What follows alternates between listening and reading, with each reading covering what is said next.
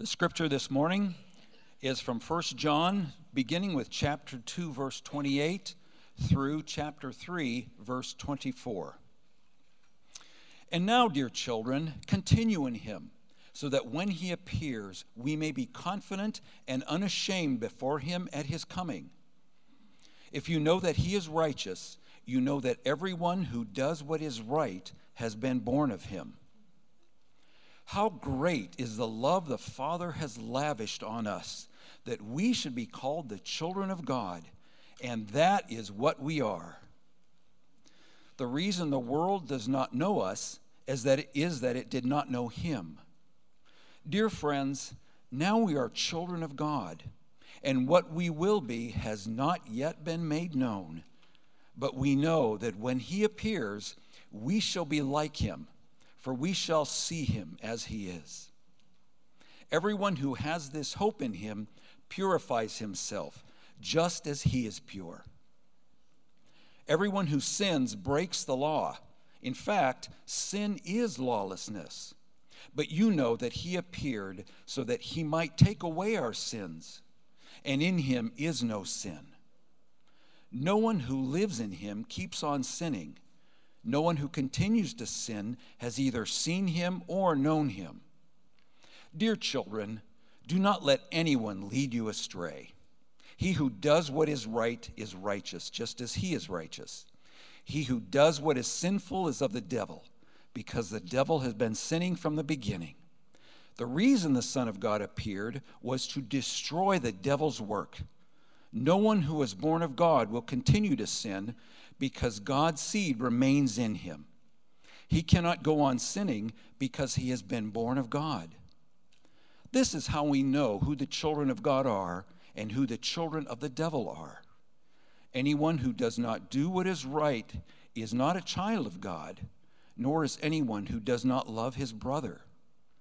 This is the message you heard from the beginning. We should love one another. Do not be like Cain who belonged to the evil one and murdered his brother. And why did he murder him? Because his own actions were evil and his brothers were righteous. Do not be surprised, my brothers, if the world hates you. We know that we have passed from death to life because we love our brothers. Anyone who does not love remains in death. Anyone who hates his brother is a murderer and you know that no murderer has eternal life in him. This is how we know what love is. Jesus Christ laid down his life for us, and we ought to lay our lives down for our brothers. If anyone has material possessions and sees his brother in need, but has no pity on him, how can the love of God be in him? Dear children, let us not love with words or tongue, but with actions and in truth. This then is how we know that we belong to the truth and how we set our hearts at rest in His presence whenever our hearts condemn us. For God is greater than our hearts and He knows everything. Dear friends, if our hearts do not condemn us, we have confidence before God and receive from Him anything we ask because we obey His commands and do what pleases Him. And this is His command to believe in the name of His Son, Jesus Christ, and to love one another as He commanded us. Those who obey His commands live in Him and He in them. And this is how we know that He lives in us. We know it by the Spirit He gave us. This is the word of the Lord.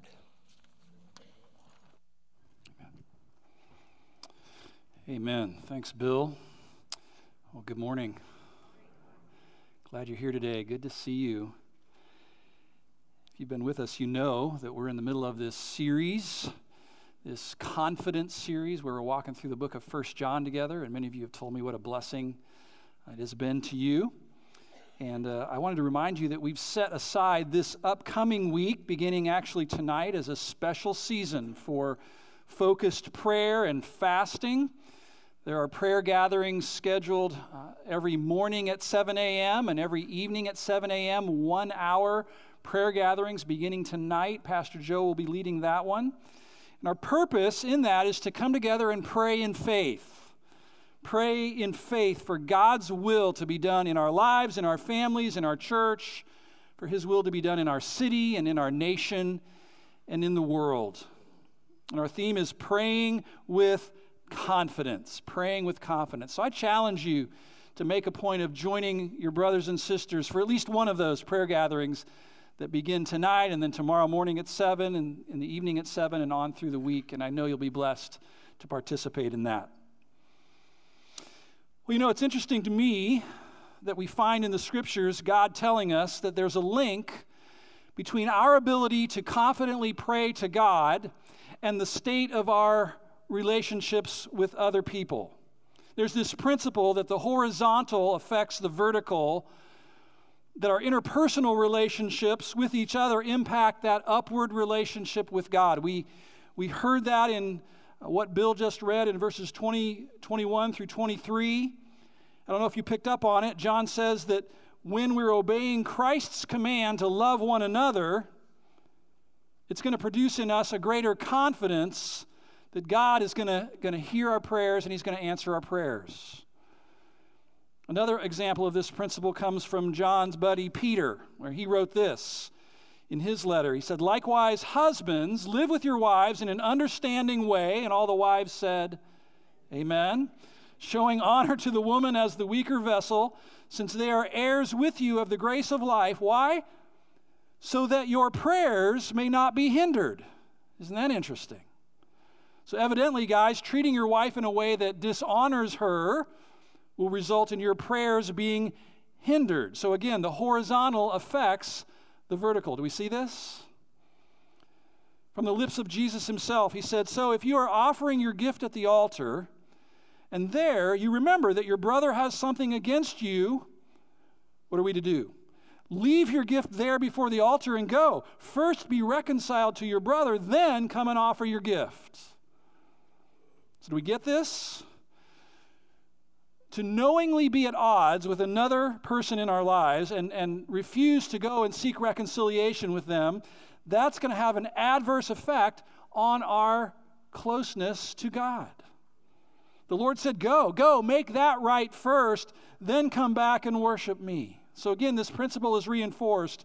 The state of our horizontal relationships with each other has an impact on our vertical relationship with the Lord.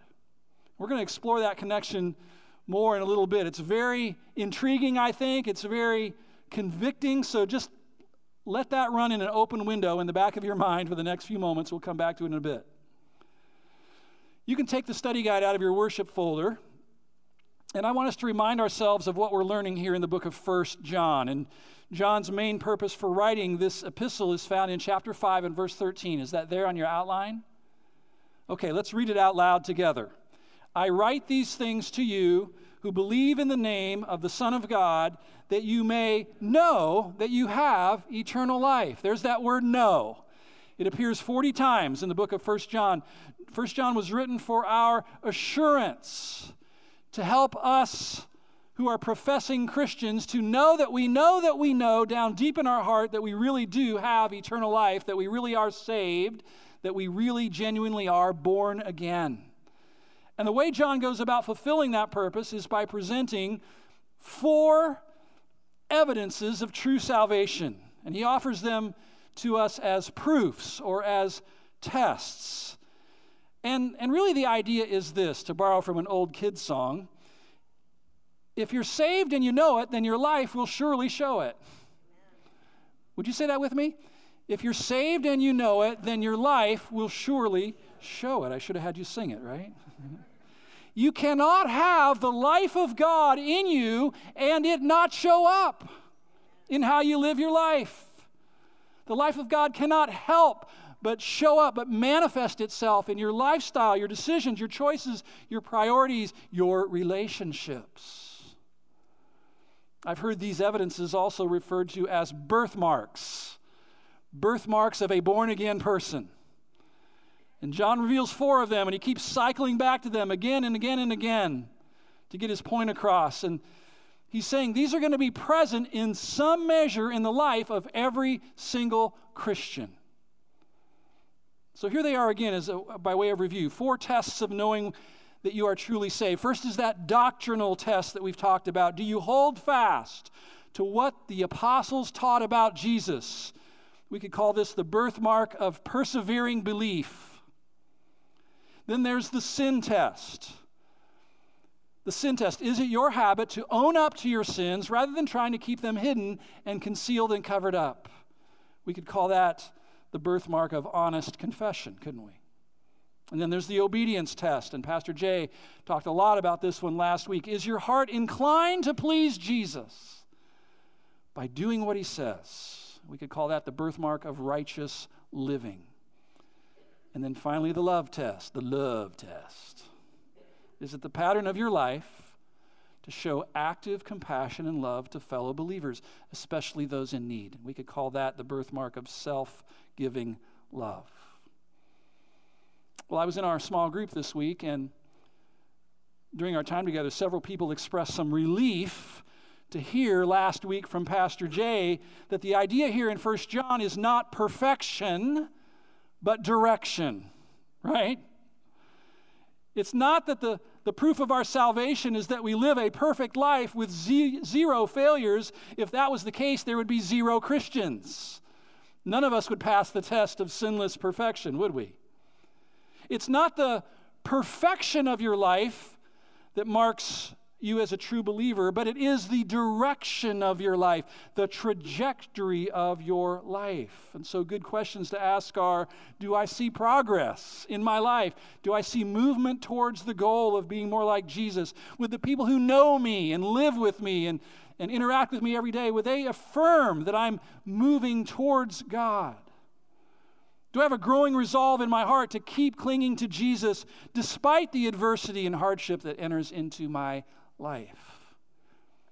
And when I think of that one, I think of a gal on our worship team, a single mom who, by all accounts, has just been through it in recent years. I mean, she's just kind of been through the meat grinder, as it is said. Chronic physical issues plaguing her body combined with some recent upsetting family issues that have kind of turned things on their head in her family, combined with being run ragged at work, at her job, and by her own admission, there have been times when she was on the brink of despair, hanging on by a thread, and understandably.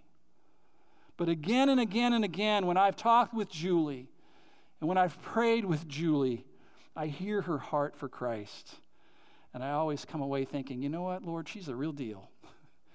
Your life resides in her and showing up in a faith that perseveres. What an example Julie Tucker is to the people who know her.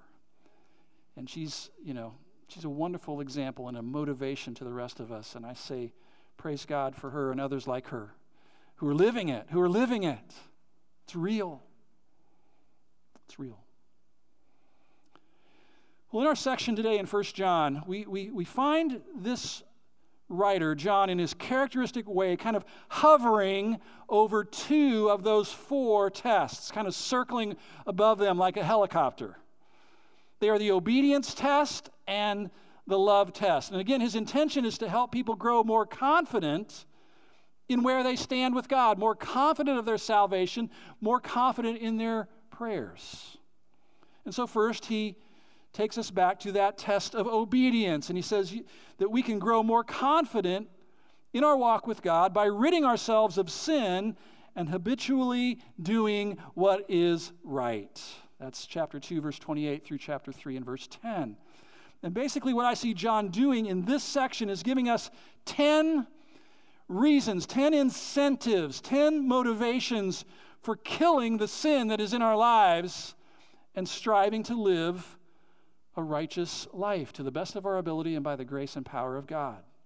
And I'm going to walk through these very quickly because there's a place I need to get to this morning. So stay with me and let's let the Lord talk to us about this. Why, Steve? Why give up my porn habit? Why let God puncture my pride? Why let go of envy? Why own up to my lifestyle of lying? Why give back what I've stolen? Why? Give me some incentives, some motivations. Okay, here we go. First, the prospect of seeing Jesus when he comes back. How about that one? You're going to lock eyes with the second person of the Holy Trinity one day, and in that moment, you're going to want to know that you lived your life for him. Second, God's immense love for us that moved him to set us apart from this world and adopt us into his family. How good is that? Third, the guaranteed promise of our future transformation into Christ likeness. When we see him, John wrote, we shall be what? Like him. Like that, instantaneously transformed into the likeness of Christ. And he says, everyone who has that hope in him purifies themselves now, even as he is pure. Another reason to say no to sin and get the sin out of our lives is the evil nature of sin. Verse 4 Everyone who sins breaks the law. In fact, sin is lawlessness, it is destructive, it is rebellious, and it will ruin your life. So there's a good reason. How about this one? The pure Christ's costly work of removing our impurity. That's found in verse 5. But you know that he appeared so that he might what? Take away our sins. That's why he came. Why would we want to go back into sin when he came to remove our sins?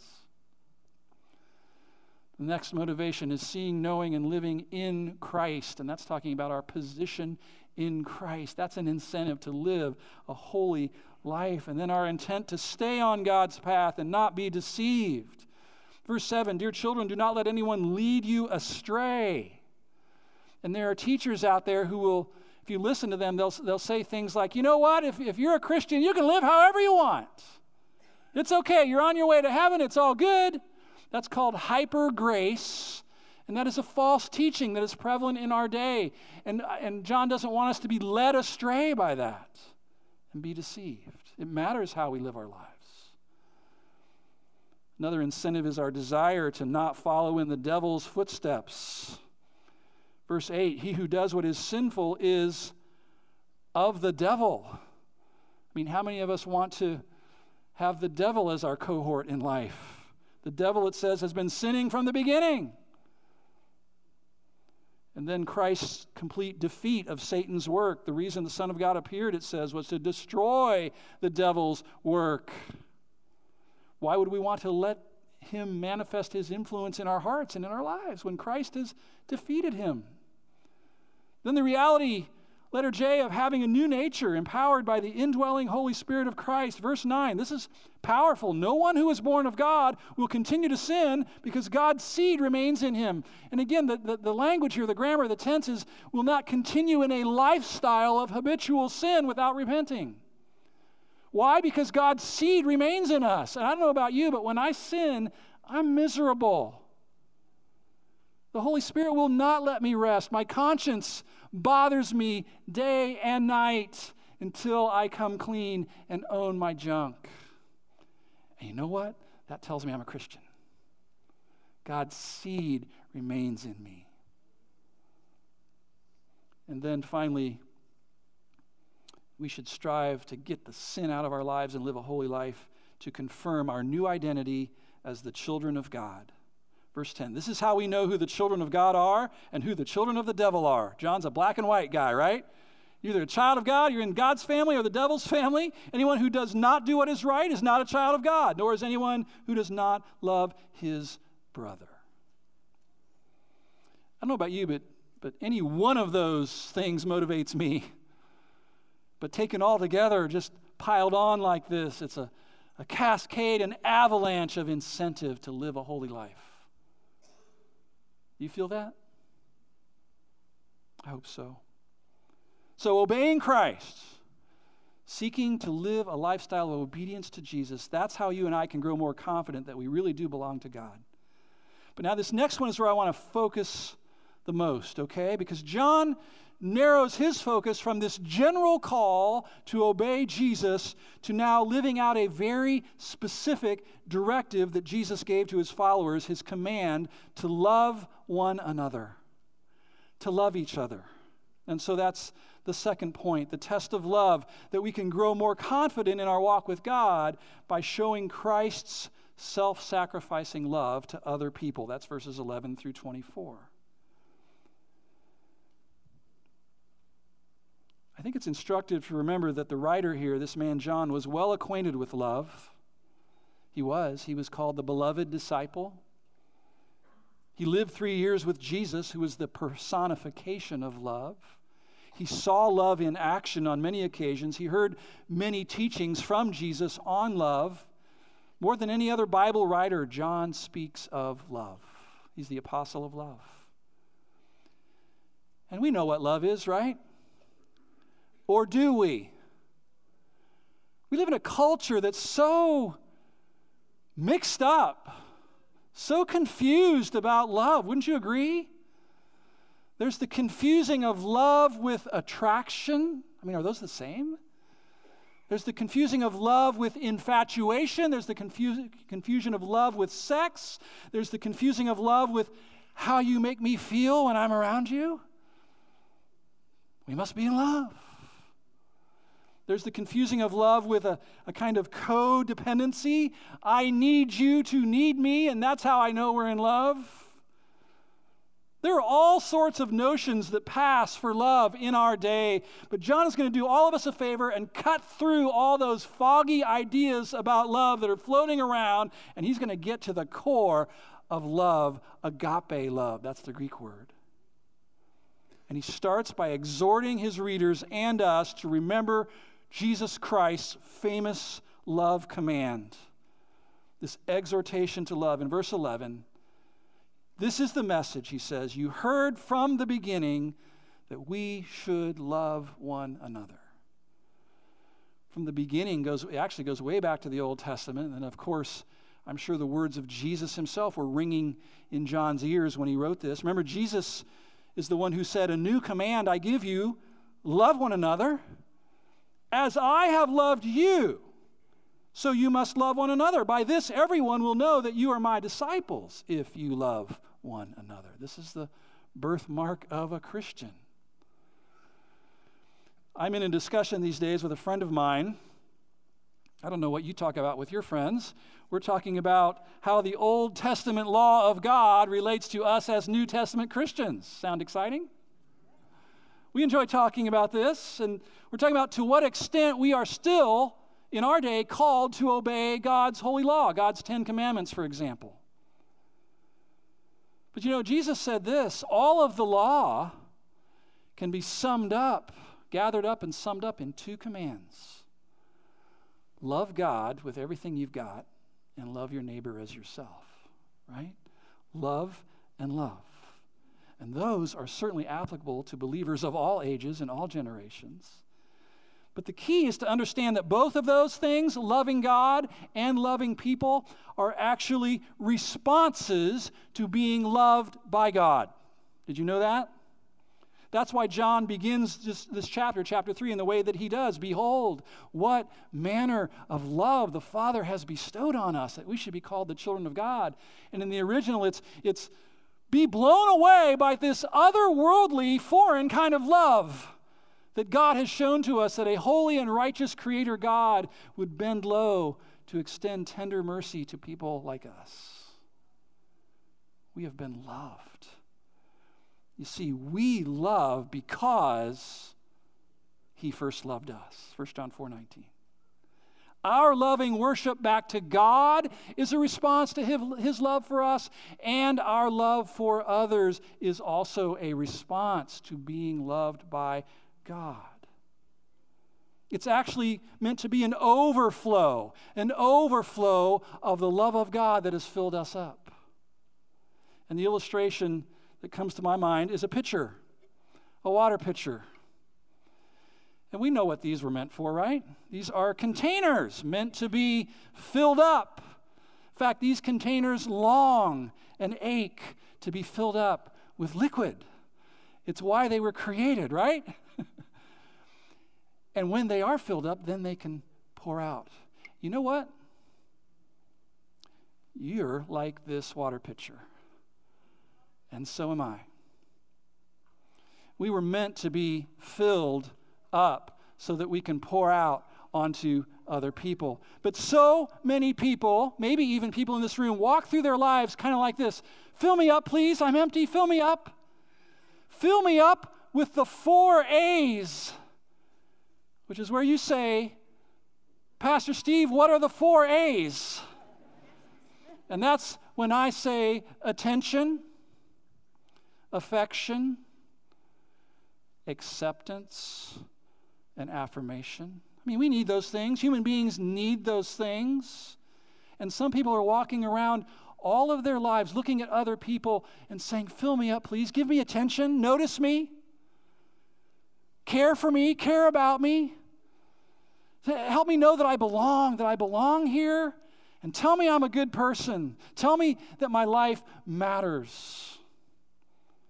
And they go through their life seeking those things from other people. And they're kind of clawing and grasping at others, saying, Please, please fill me up.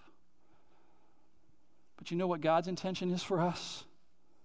God's intention is that we would look up into the heavens and we would see that God's love for us is intimate and affectionate, that God notices us, that we matter to Him, that in Christ we do have a place of belonging, we do have a, a seat at His table. Amen?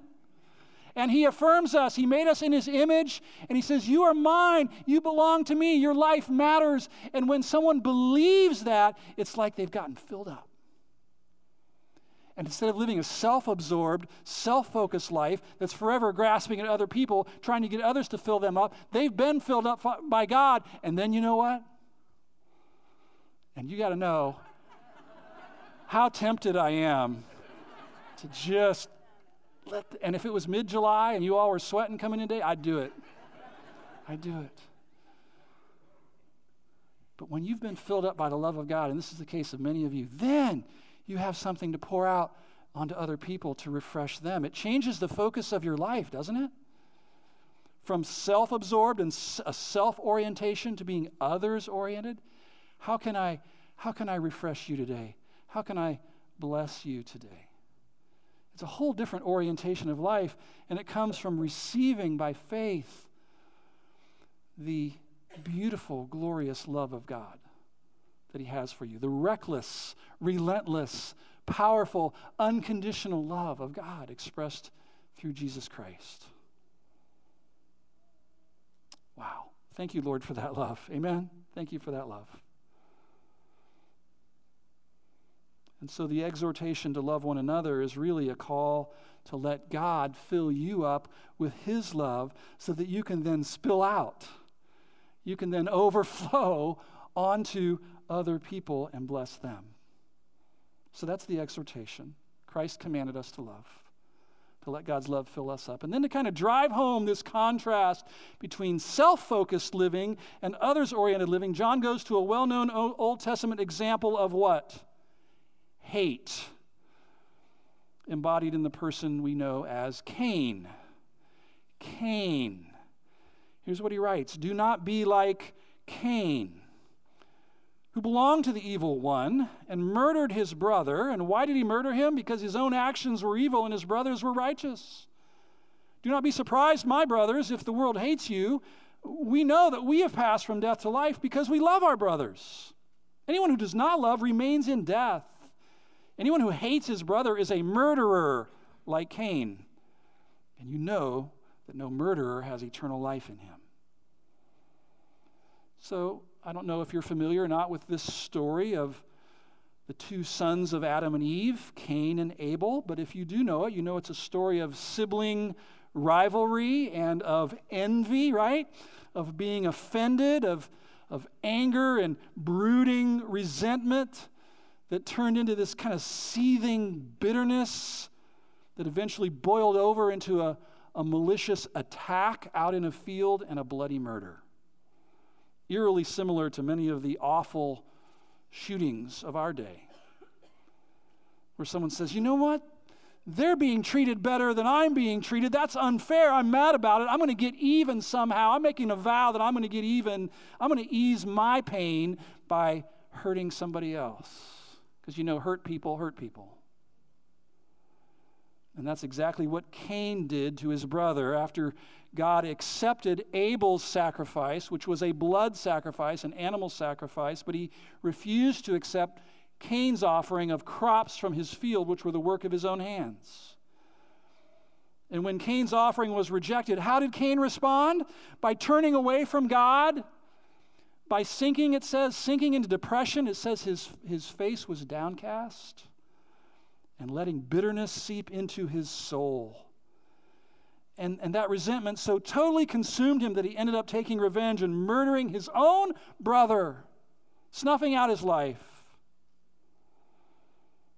What's John's point in bringing this up? That's not love. Even though they were brothers, he's talking about loving your brother. This is the opposite of love, envying somebody else who receives more favor than you, resenting their success, becoming bitter that they have it better than you, and seeking to cover your own pain by inflicting pain on that person. That's the antithesis of love. And I would say nothing will erode your God confidence like a heart filled with envy and bitterness and malice and hate. And John's just like, he's a black and white guy, right? He gets right to the point. He says, Don't be like that guy. Don't be like Cain. Cain, who took the bait of Satan and let bitterness fill his heart. You know what? It ruined him, it ruined his life. That's because bitterness and the life of God cannot peacefully coexist in the soul of a human being. And then he says, So let me tell you about the love that will cure that. And he introduces us again to the embodiment and the essence of love, who's a person, and the person's name is Jesus Christ. Do not be like Cain, he says. Instead, seek to be more like this one. So we've all heard of John 3:16. Now look at 1 John 3:16. This is how we know what love is. Jesus Christ laid down his life for us, and we ought to lay down our lives for our brothers. Isn't that good? And there's the, the cure for an envious, bitter heart receiving the gift of the laid down life of Jesus. Receiving the agape love of Jesus Christ, who is the embodiment of true love. Listen, that person in your life that you've gotten crosswise with, that there's something between you, you will not forgive that person, much less lay down your life for them in love, until you comprehend and accept that Jesus voluntarily, willingly, in love, laid down his life for you. That alone is what can displace that envy, that gnawing envy, and that bitter resentment that has consumed you. And when that happens, when you allow His love to fill up your heart, then you can love more and more and more like Jesus loves. Laying down your life, denying yourself, dying to self so that they might experience the goodness of God. A quick point of clarification here Jesus laid down His life for us by what? By dying on a cross to atone for our sins. We cannot lay down our lives for other people like that. I cannot lay down my life by dying on a cross to pay and atone for your sins. I can't. And you cannot do that for me. Why? Because you have your own sins and I have my own sins. It took a sinless one, a sinless substitute to be able to take our place so that he could bear our sins and atone for our sins. So we're not able to do that, but we can lay down our lives for others in the sense of being willing to sacrifice our agenda and our desires and lay down our lives in that sense and sacrifice what we have for their highest good. That's what agape love is and does. Knowing that, John gets very practical now and he shows how that kind of love ought to be expressed in the everyday life of the one who knows God, the expression of love. Verse 17 If anyone has material possessions and sees his brother in need, but has no pity on him, how can the love of God be in that guy? Dear children, let us not love with words or tongue, but with actions and in truth. I love being part of a body of believers where this is going on. I love that a homeless person can show up at our church a couple of months ago and immediately 10, 12, 15 people kind of kick into action and say, How can I help you? Can I give you a ride? Can I, can I offer food to you? Can I help you find a place to stay? Can I encourage you? Can I watch your dog? Talk about laying down your life. Talk about dying to self. There's a family that watched this person's dog for several months, and then one day that dog got sick, and they took the dog to the vet and got the dog well and paid the bill for that. What kind of foreign, otherworldly kind of love does that? I love uh, the ministry of neighborhood bridges that our own Ron Smith helps to spearhead, that just connects needs in our community with need meters and brings them together through the use of technology. It's a wonderful, wonderful thing. Seeing the need and meeting it. Seeing the need and meeting it. This is the way Jesus people ought to live their lives, right? This is how the love of God in us and the life of God in us splashes out I've been waiting all sermon to do that. I wondered who was going to sit here. I guess I could have done it over here where nobody is. There. This is how it splashes out of our lives. This is how it spills over onto others. Seeing needs and meeting those needs. There's something we taught our kids when they were young, and we hope it took. We are blessed to be a blessing. We are blessed to be a blessing. We are channels, we are conduits from God into us and then out through us to others. Blessed to be a blessing. This last point is going to bring us full circle back to where we started because John brings into view, finally, the effects of love. The effects of love. Let me read this again for you. Just listen, beginning in verse 19. This then is how we know that we belong to the truth and how we set our hearts at rest in His presence whenever our hearts condemn us. For God is greater than our hearts, and He knows everything. Did you know your heart can lie to you? God is greater than our hearts. Verse 21 Dear friends, if our hearts do not condemn us, we have confidence before God and receive from Him anything we ask. So here's the vertical the prayers of asking and receiving. Why? Because we obey his commands and do what pleases him, and this is his command to believe in the name of his son Jesus Christ and to what?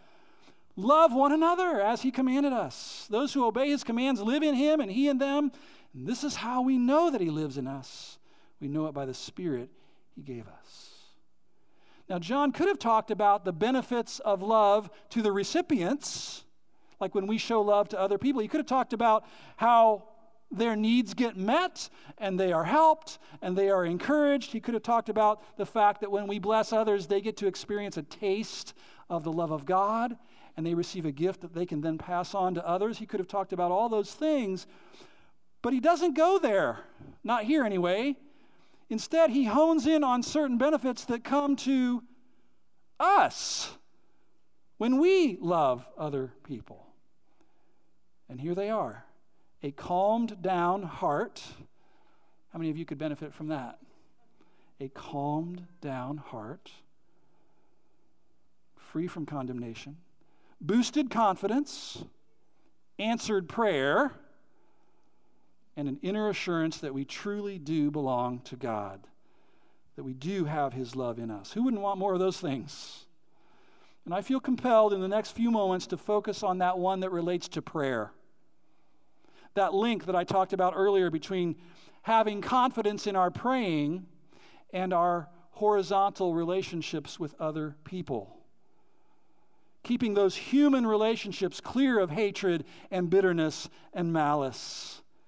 There's a link. As we noted, the horizontal affects the vertical. And I've already referred to some scriptures that teach this and point this out.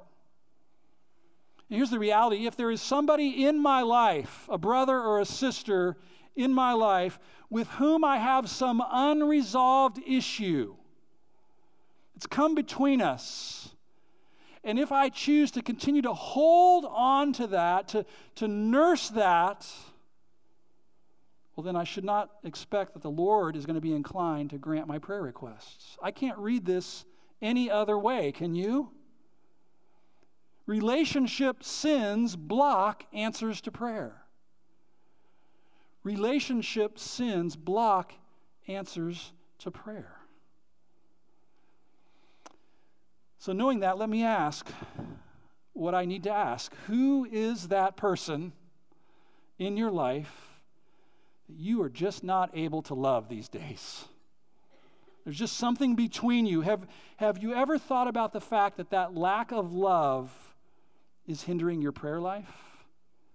Uh, in fact, it may be the reason that you don't care to pray that much because you know that if you go to God in prayer, He's going to put His finger on that, right?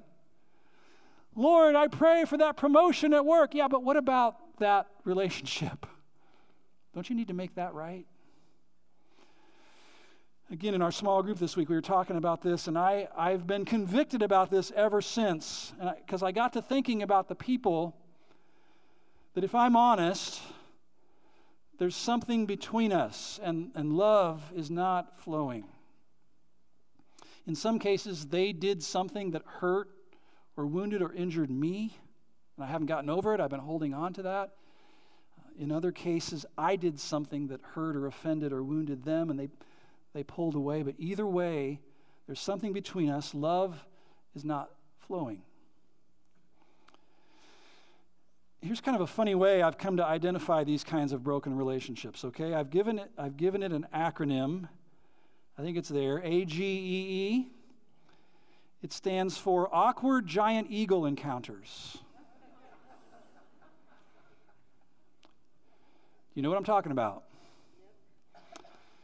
If I run into somebody unexpectedly, and for me it's usually at Giant Eagle because I find myself there about every other night, pick up something that we're out of.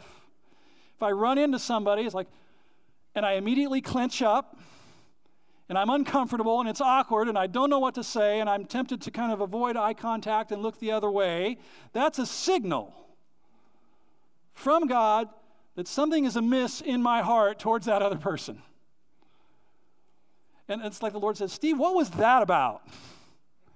How come you wanted to find an escape hatch when you saw that person? In fact, I don't even have to physically go to Giant Eagle anymore to be able to identify people that I, where things aren't right between us. I just have to ask myself, Steve, who would you be very uncomfortable? Just uh, envision in your mind, who would you be uncomfortable running into in aisle six that would make you just want to skip on to aisle eight and avoid meeting them altogether?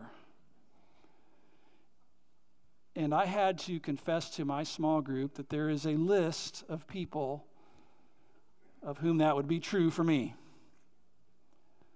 And I'm not proud of that. So I'm dealing with my issues. But how about you? How about you? What relationship in your life has sustained some damage? And the truth is, it's, it's hurting your prayer life and your relationship with God as well. You're not only avoiding them, you're avoiding Him. Because you know He's going to put His finger on that and call you to deal with it. Does somebody come to mind? And if you're having trouble thinking of, of somebody along these lines, ask yourself this Who is it that I just can't stand to see praised? Who is it that just it just grates on me when they get recognized for something, for an achievement, or when they get elevated? Who is it that that just really drives me crazy and bothers me? That's a signal that something's amiss in here towards them. You know, Jesus told us there's two sides to this, right? Who do you have something against on the one hand, and on the other hand, who has something against you?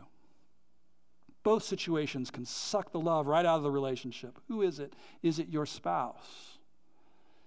Is it your ex spouse? Is it your son? Is it your daughter? For many people, it's their dad or their mom. Is it that supervisor at work?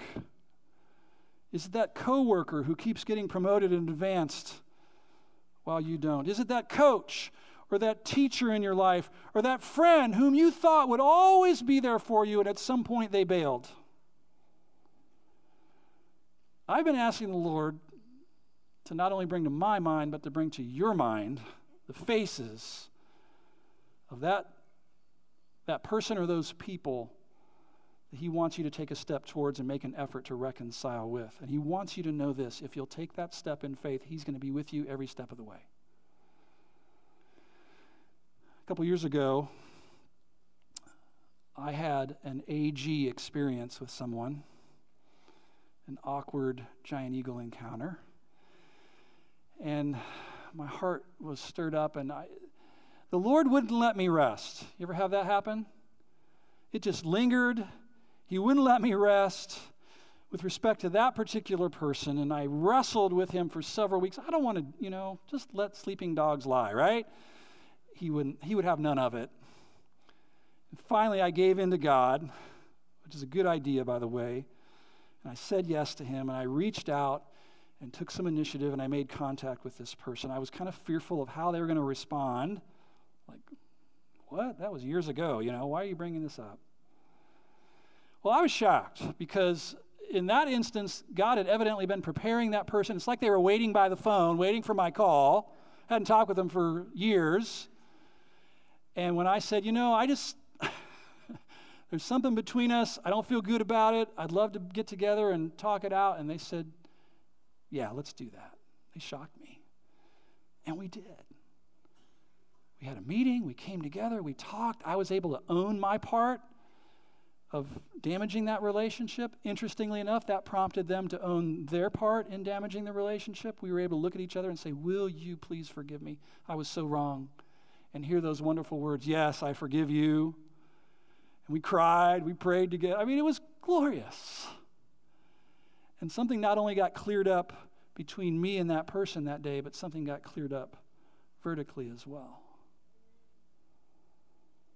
I so want us to enter this special week of prayer with a clear conscience and a cleaned out heart so that God will align our prayers with His will and answer them. Yes, in His way and in His time, but He'll give us that settled sense of confidence. I'm going to answer that prayer. Let's not miss out on this golden opportunity to make things right in the horizontal so that we will have unhindered access in the vertical with our Lord. And I would challenge you to resolve even now to take whatever step He might call you to take to mend that relationship, to make it right. And I'm telling you this more God confidence awaits you on the other side of that. So, would you bow your heads with me?